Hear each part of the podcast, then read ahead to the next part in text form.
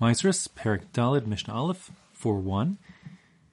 We've seen a number of times already that while the normal time midoraisa at which one can no longer eat produce even casually without tithing it is once it's had gemar malacha, the finishing of the processing out in the fields and bringing it home through the front door into the house, uh, assuming that you are using it for home consumption as opposed to selling it. We've seen, though, however, that at least midirabanan, if one does certain things after Gemar Malacha, but before bringing it home, that will establish the requirement to tithe, even though it hasn't come home yet. Um, and those we've seen, for example, taking Truma Gadola could affect that, as well as bringing to the Chatzer, and so on. Yeah, the Mishnah now will discuss other scenarios where that is true. Um, in fact, the Bartanura here lists that full list. I might as well read to you right now for a moment. The full list of events, according to the Bartanura, that could require tithing after Gemar Malacha, but prior to bringing it home, is Ha'ur, cooking it in over fire, the V'hamelach, salting it, meaning pouring salt over it to preserve it, the V'hamekach, selling it, as we've seen before, V'hatruma, taking Truma Gadola, V'hashabbos, passing through Shabbos, we'll explain that a little bit in this parak, V'hachatzer, and bring into the Chatzer, the courtyard that's mishtameres, that provides certain protections, as we saw in the Mishnah previously in the previous parak, either providing privacy or security. All those are the ones, um, says the Bartanura, that could require tithing, even though it never came home, and that requirement to be midirabanan. So here our Mishnah says, hakovesh, if one um, pickles vegetables, let's say, so that means he's putting it into vinegar or salt water, etc., um, or of hasholek, one who cooks vegetables, um, v'hamaleach, that's salting it. Again, that means like pouring a lot of salt on it to desiccate it, to dry it out and preserve it.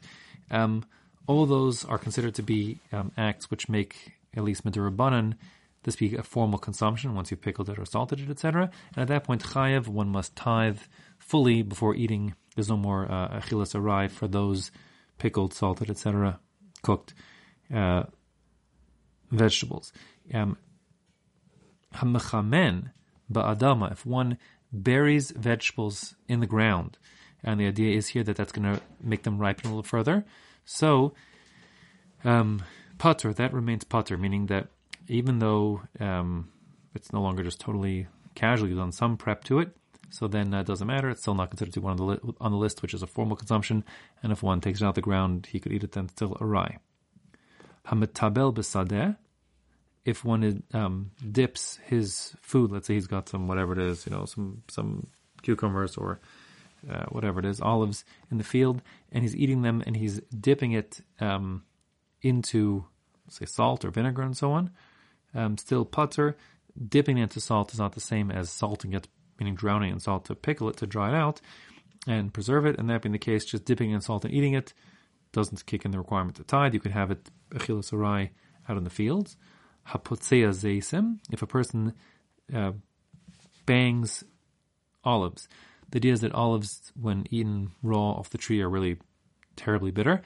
Um, but part of the bitterness comes from some juices inside that can be released if you bang it around gently and let those juices come out. So the Mishnah says here, if you bang around potzea, you you, yeah, you bang around those olives, sheyetze mehem hasaraf, so that the saraf, like the burny liquid, comes out of it that's not considered to be prepping the food in such a way that it becomes a, a formal eating, and therefore pater remains exempt. The olives are exempt from tithing. Hasochet zeisim al basaro, also pater. If a person squeeze squeezes olives um, so that the olive oil falls directly onto his skin to act as like some sort of like salve on his skin. So although we've said that sicha, anointing on your skin of olive oil is kashtia, is like drinking it. Nevertheless, applying it directly to your skin is considered to be again like sort of like a, an arai, a casual uh, consumption of the olive oil, and therefore it's exempt from tithing. However, we saw previously, a couple ago really, that um, the gemar malacha, the finishing the processing of olive oil, is when it collects into the reservoir in front of the olive press. So if you make a makeshift reservoir of squeezing all of oil and collecting into like your hand even. So that little mini harvest, if you will, of olive oil in your hand is a batch all to itself, which then requires tithing. And that's what it says here.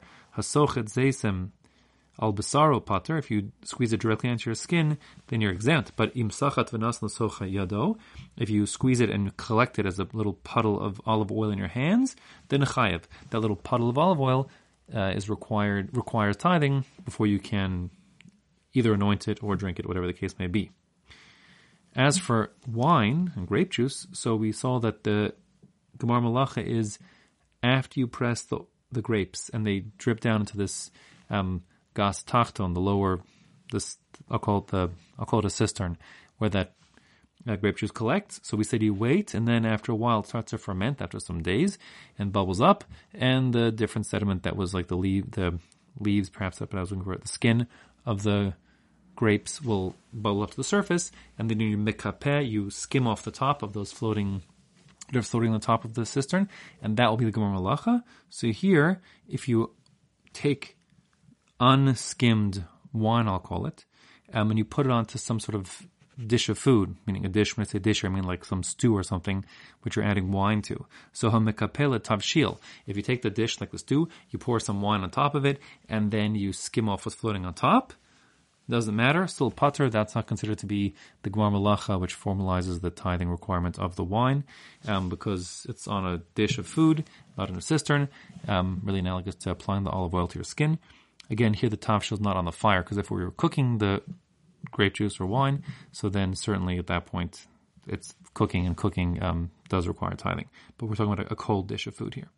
Um, on the other hand, just as we said about olive oil, if you collect it into a little puddle in your hand, that's like a makeshift reservoir which requires tithing. So too, if you squeeze, uh, sorry, if you pour that unskimmed grape juice into a cadera, into a pot, so the pot becomes like a makeshift little cistern, and that being the case, chayiv. At that point, you have to tithe um, before drinking.